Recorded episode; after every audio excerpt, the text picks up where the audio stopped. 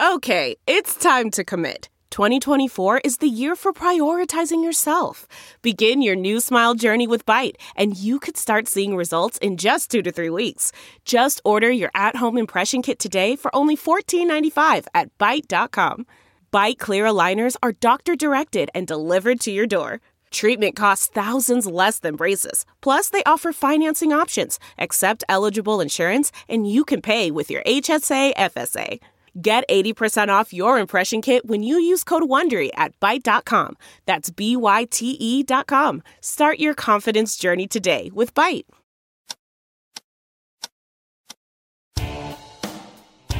Catch and Shoot 2.0 is a presentation of Pure Hoops Media. Catch and Shoot 2.0 goes well with both red and white and is perfect with the workout of your choice. Our hosts are Aaron Berlin, a former Kansas Jayhawk who believes the Orlando Magic will win the championship. Eventually. His partner is Otto Strong, a man who has covered the NBA since before Dennis Rodman got his first tattoo. Fellas? It is week two, and we are back. This is Catch and Shoot 2.0 with Aaron Berlin and Otto Strong. If you guys listened last week, hopefully you liked it. Hopefully you enjoy what we have set for you coming up today. On today's show, we're going to talk about Luka Doncic and his absence from the Dallas Mavs. We're also going to get into a little bit about James Harden and the run that he is on with the Houston Rockets. But before we start all that, I want to bring in my co-host. His name is Otto Strong. He is too strong. And with that, Otto, how's it going? Hey, Aaron, how's it going? How's everything? Uh, how, how was your weekend? Well, you know, it, it, wasn't bad. It Went to Disney World yesterday. We're enjoying some nice weather. But, you, know, the thing is, Otto, I used to love going to Disney World. And it's part of the reason I live in the Sunshine State in Central Florida specifically is I do enjoy the parks. I do enjoy that aspect of it. But usually when I go to the parks, it's about a four to five hour stretch. I spent the entire day there yesterday. And I'm going to tell you, man, I am exhausted. My legs are tired. I'm mentally exhausted. But other than that, I hear you guys are having a little bit of a tough winter stretch up there in Connecticut. We are having a tough winter stretch. I, I will tell you this though, uh, I'm 50 right now, but a couple years ago when I was 45, I was lugging around two kids at the park. So uh, call me when you after you've had that 12 hour day with with a stroller. now, now, do you actually enjoy the winter? I mean, I think there are some people who enjoy being out there shoveling snow and the snowfall, but do you actually enjoy it? So I'm one of those guys that, that has always liked the four seasons, but uh, as I mentioned, I turned 50 in July, and uh, even though I was kind of the the guy who'd get out there with a shovel and get after it, um, I've got a 19 year old uh, son who lives going to UConn, so I kind of push the shovel in his hands these days and just kind of say, "Go for it." So you just call him and make him come and shovel your snow. That's not a bad deal at all. It, it, it kind of works out for both of us, I think. You know, maybe me more so than him, but um, but I'm not I'm not uh, not objecting. All right, all right. I'm about that. Now, if it's me, I personally like fall, spring. I could do without the winters. It's part of the reason I live here in Florida. Uh, but you know, one thing that is nice about the winter, we get some NBA basketball, we get some hoops, and you know, I think one of the big things that happened in the NBA this week is Luka kind of spraining that right ankle. Before we dive too far into this, you know, Luka is such an integral piece of what the Mavs do and kind of how he runs that offense what were your initial reactions when you heard that he went down, and what were your initial thoughts on how the Mavs would proceed forward? Uh, first thought was, I hope this is not serious. Uh, obviously, yeah. you, know, you, you, you, were encouraged by by seeing it was a moderate, what they're defining as a moderate sprain. They're they're talking about a, a couple of games, and then he'll be back after after Christmas. Uh, and so, it, you know, it's the next man up mentality. Um, the other thing I, you know, okay, I look at the schedule. I see that they've got a, a number of Eastern Conference games, and while they're the, the, you know the top teams in the East, you know, it's it, they're not projecting for this to be uh, something that'll be you know weeks long, and they're not going to be playing the, the top teams in the West. Um, but it'll give them give they, their guys a chance to you know see what they can do without him, and and see um, see if guys like uh, you know Porzingis can can can step up. Yeah, and before we talk about Porzingis and kind of the night that he had last night, how, how much do you like to see basketball teams fight through some kind of adversity? You know, I think because the rosters are so small in the NBA that any kind of absence, whether it's one or two players, can make such a big difference. I mean, we saw it here in Orlando with them dealing with Aaron Gordon and Nick Vucevic being out for an extended period of time, what that does to them offensively and what it does to their run. But for this Mavs team who's so centered around Luka and Kristaps and what those two do, how much of an opportunity is it for this Mavs team to kind of find themselves and maybe some other ways that they can win basketball games without him?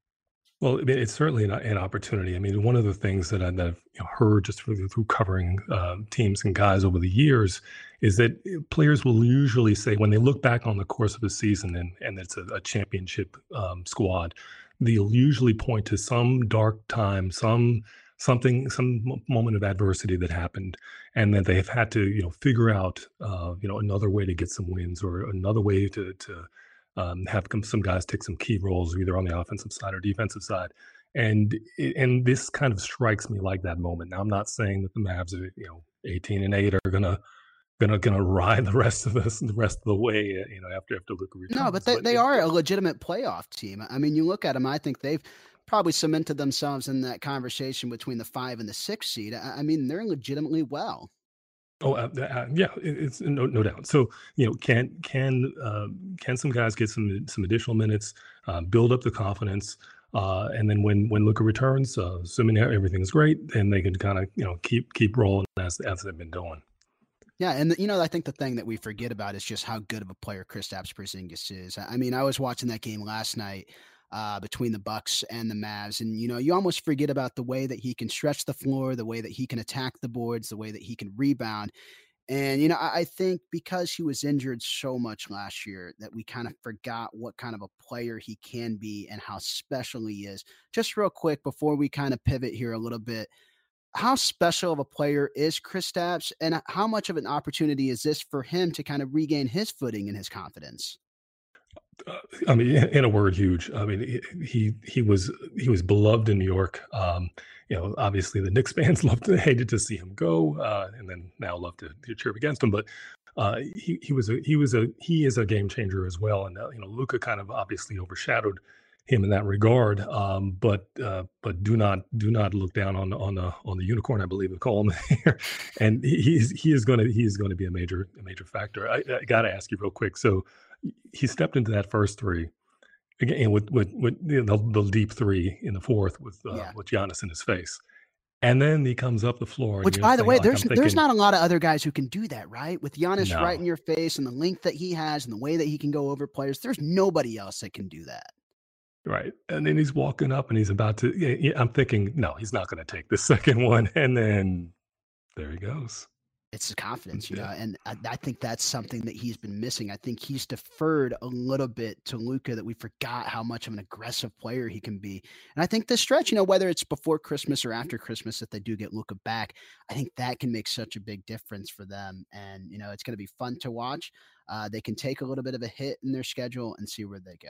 Okay, from one Texas team to the other, and I know you're going to love talking about this one, Otto, because it seems like every time we go offline, the only thing that you ever want to talk about is James Harden and the run that he is on.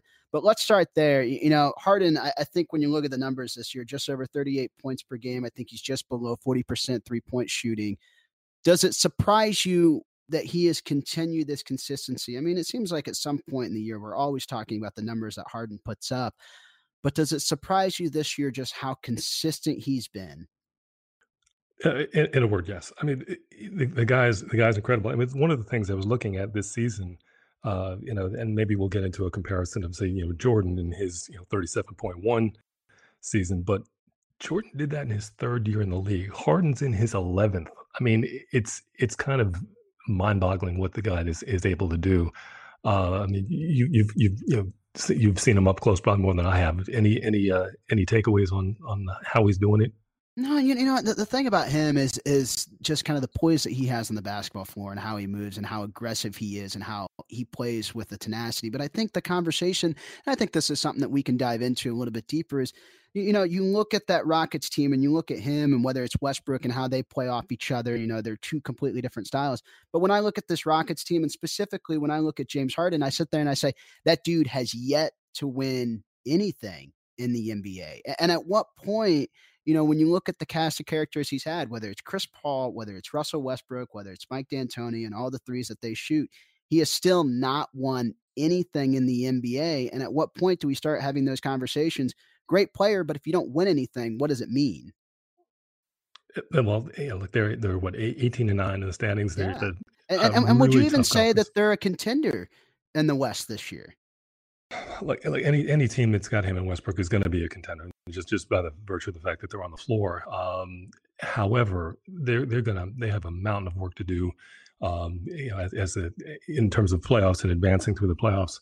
I mean, someone's gonna have to take down the Clippers. Someone's gonna have to take down the Lakers. Someone's gonna have to take down the Mavericks. And if you're and if you're the the Rockets currently in a five seed, looking at starting on the road, um, you know, you, you're as a Houston, you know, if you're a Houston fan, you might be thinking, okay, we're going to have a great campaign, but are we going to be, are we going to be one and done? I mean, that, that could potentially happen. They could be out in, in the first round series.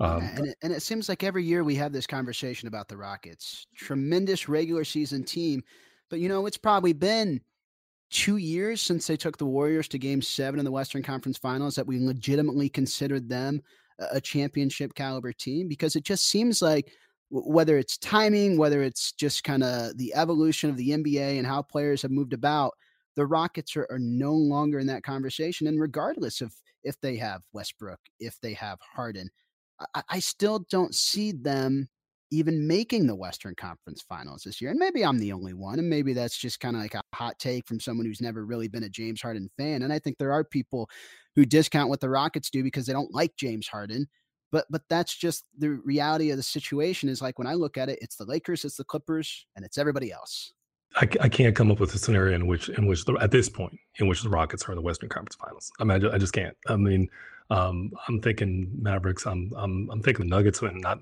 not a lot of people talking about them but uh, at least not relative to to lakers and clippers but um, i just have a hard time seeing seeing uh, a James Harden led team, despite all the offensive prowess and all the numbers that he's putting up uh, I just have a hard time kind of seeing them get over over that hump.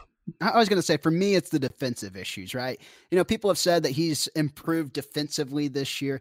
I still don't see. You know, there's still times where that guy will sidestep in the paint. He won't take anything, and defensively, you just don't see him get in anyone's grill. I think that's part of the problem that people have with James Harden. And who knows? Maybe it'll change throughout the course of the season, but I think that's part of the reason why people have a hard time with this Rockets team. Yeah, yeah. Uh, I know. I know that some of his teammates have talked about. You know, he he talks more about defense, and the and the you know, D'Antonio said he talks more about defense. But I think the fact that you have people saying that he talks about defense is a pretty good indicator, right there. Usually, you know, just let your defense speak for speak for itself. Why do you have to have people talking about the fact that you talk about defense? You know what I mean? Absolutely. It's time once again for that catch and shoot 2.0 favorite, old school, new school. Thanks, Darlene. Today's topic 70 win teams. We've got two candidates. We've got the Lakers and the Bucks. Now, for my money, I don't think anyone's going to top the uh, the Bulls. Their 72 win season. But I'm going to be fair. I'm going to kick it to Aaron. And we're going to chew it up right now. Okay, but but here's well, here's my question because the Bulls don't even have the most wins among NBA teams, right? Like, like, when you look at what that 96 Bulls team did, they won 72, but then you look at what the what was it, 15, 16 Warriors who won 73. I think it's hard to sit here and I'm just being objective in this is that that Warriors team was by far and away better with the way they paced, the way they revolutionized the game, uh, the way that they were fun to watch each and every night. Now, the difference with that Bulls team, and you can certainly speak way more to this than I can, is that Bulls team had a different approach. You know, the rules were much grittier. And I, I think that everybody sits there and says that that's why that team was so good. But at the same time, like I will take teams who revolutionized basketball over ones who were, you know, tough, uh, gritty, kind of like that Bulls team was. I'll definitely give you the fact that they that the, that the Warriors what they did was it was incredible and revolutionizing the game. The way, however, the way that the Bulls kind of operated, and you also have to take in kind of take in the context of what of what's going on here. So you got Michael Jordan who had just come back a couple months towards the end of the '95 season, had a big dramatic return.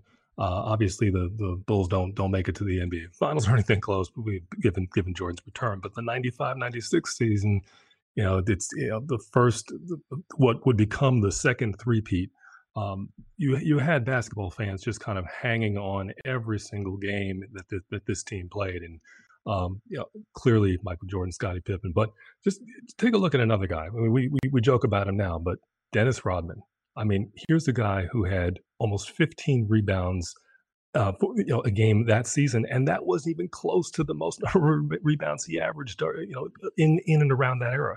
I mean, the, the guy doesn't get enough credit or enough respect for for what he did, um, and and how key he was to to uh, um, to what that team did. Now, I per- understand perfectly what you're saying with regard to uh, with regard to how the game how the game has changed and how the game has evolved. My question to you is: Could the could the could the 72 win Bulls team beat the 73 win Warriors team? Oh, that see that that see that's the day old question, right? Because then you have to answer it by what set of rules are they playing with? Because I do think that if you were to take that Warriors team specifically with the way that they played and the way that kind of hand checking and, and, allowing guards the freedom of movement changed, I don't think that they could still shoot the same way that they do against that Bulls team. I, I mean, that's fair to say, right? But also at the same time, like, I, I will say this, and I will concede to this notion. Great teams are measured by the championships that they win. And as our producer wrote, you know, we talked about the step over last last week, right? And some of the all-time great ones. Well, one of the big ones was LeBron going over Draymond and kind of just that instant reaction in that finals moment that got him suspended that caused them a finals game. You know, and so if you're a great team, you ultimately have to win a finals, right? And that team didn't win the finals. Right, right. So so let's so let's bring it let's bring it to this season. We've got Lakers, we've got Bucks. Do you see either squad getting to that 70 win plateau?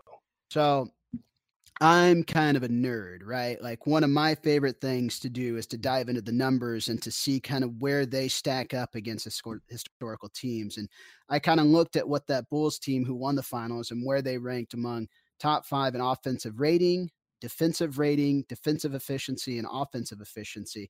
And when you look at what that Bulls team did, I, I want to say they were six in defensive rating. They were top two in offensive rating. But, you know, this is kind of the nerd in me. I took that a step further and looked at what the Lakers and the Bucks do.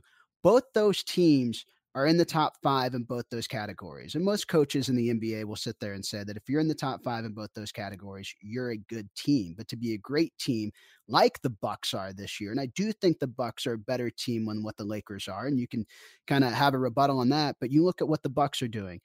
They're second or they're second in offensive rating and they're first in overall defensive rating. And part of that is because they have a player who we've never seen play like this before, who can do the things that he can do. You know, we were talking about Giannis and just some of his comparisons. There aren't any in the NBA. There aren't anyone who plays the way that he does. And so if I'm saying that one of these teams is going to approach 72, 73 wins, I think it's the Bucks because they have something to prove. When you look at the Lakers, LeBron, eh, eh, what is it, year 17 for him, and some of the miles that he has on those legs. Inevitably, the second half of the campaign, when they start wrapping up and they start kind of uh, securing their playoff spots, I do think we're going to see LeBron and AD rested. I don't know if the Bucks will do that same thing, and so when I look at this, I think the Bucks have a much better chance than the Lakers of getting to 70. Bucks winning 70 seems more likely at this point. I don't.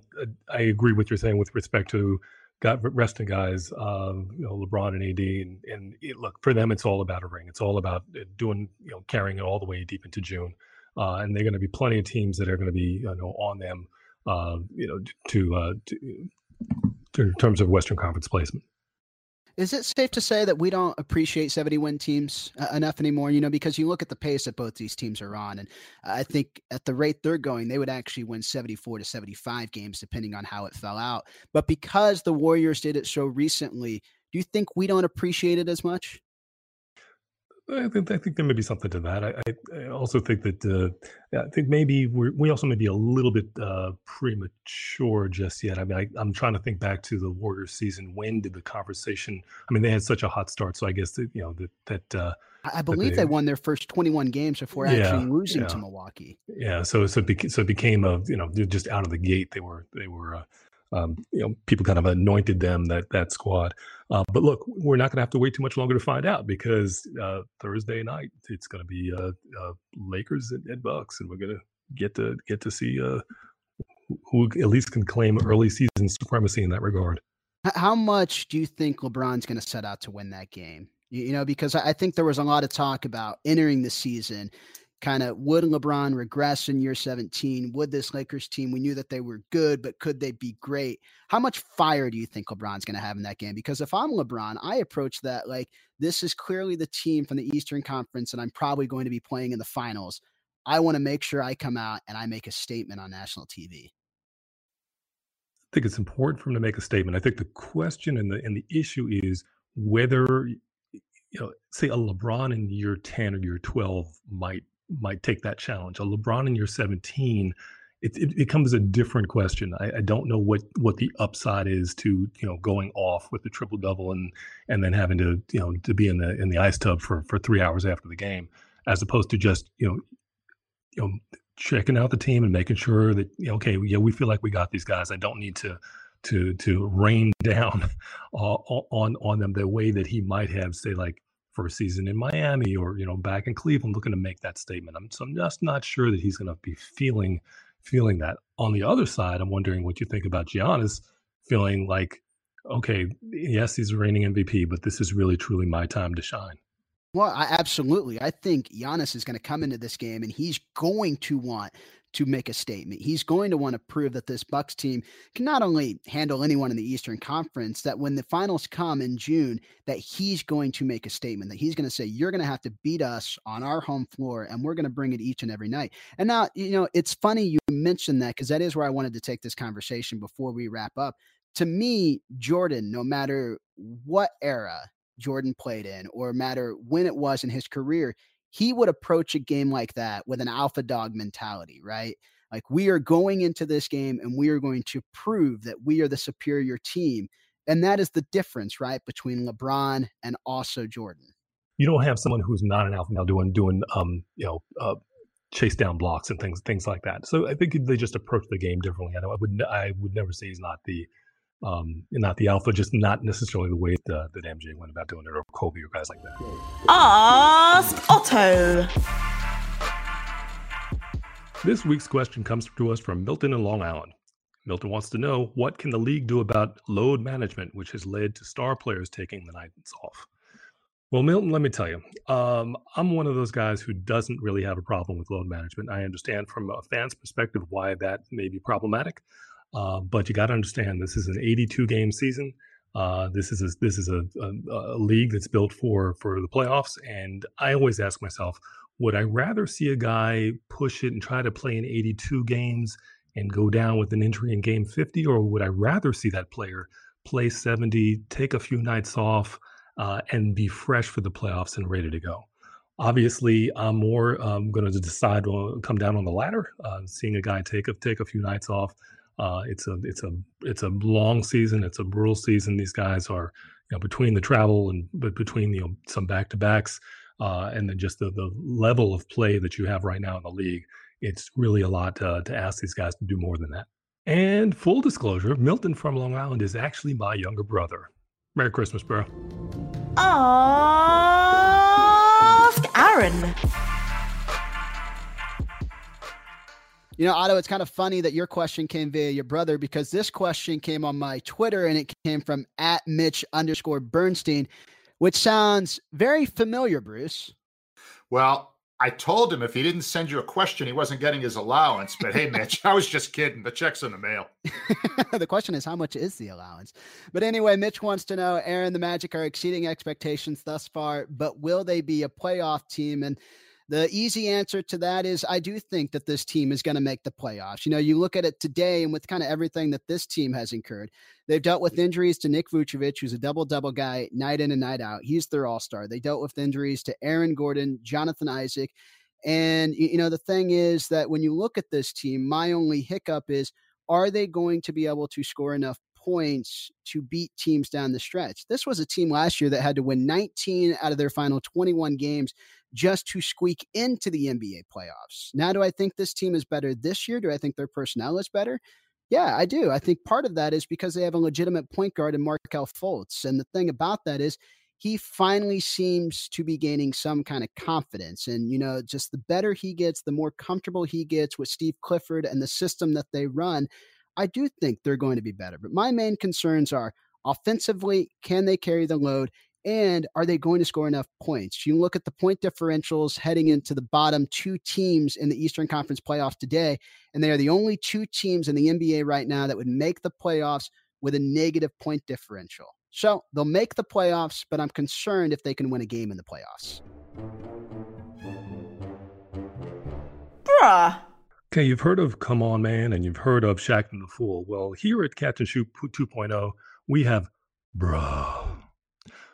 My bruh for this week is the Knicks' Kevin Knox, who may, now maybe this was a Friday the Thirteenth move. I'm not exactly sure, but uh, he was attempting on he was on defense and he was attempting to I can only imagine rebound the ball. But what actually happened is he wound up doing a putback dunk that Buddy Hield got credit for uh, for for for the two.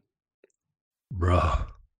Otto, my bruh today goes out to the officiating crew at the Chicago Bulls game last night, and a special one to Tony brothers because you're the crew chief in this basketball game.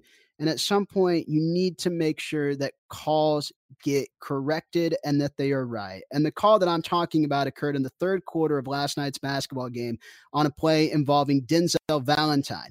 On a play where he was in the corner, away from the basket, away from the play happening, and he gets whistled for his fifth foul. I don't understand how that happens in that moment on a scenario where we have a coach's challenge, you can review a play, but you can't get the crew together to make sure that you give the appropriate foul to the right player. Come on, guys. It has to happen. It has to get corrected.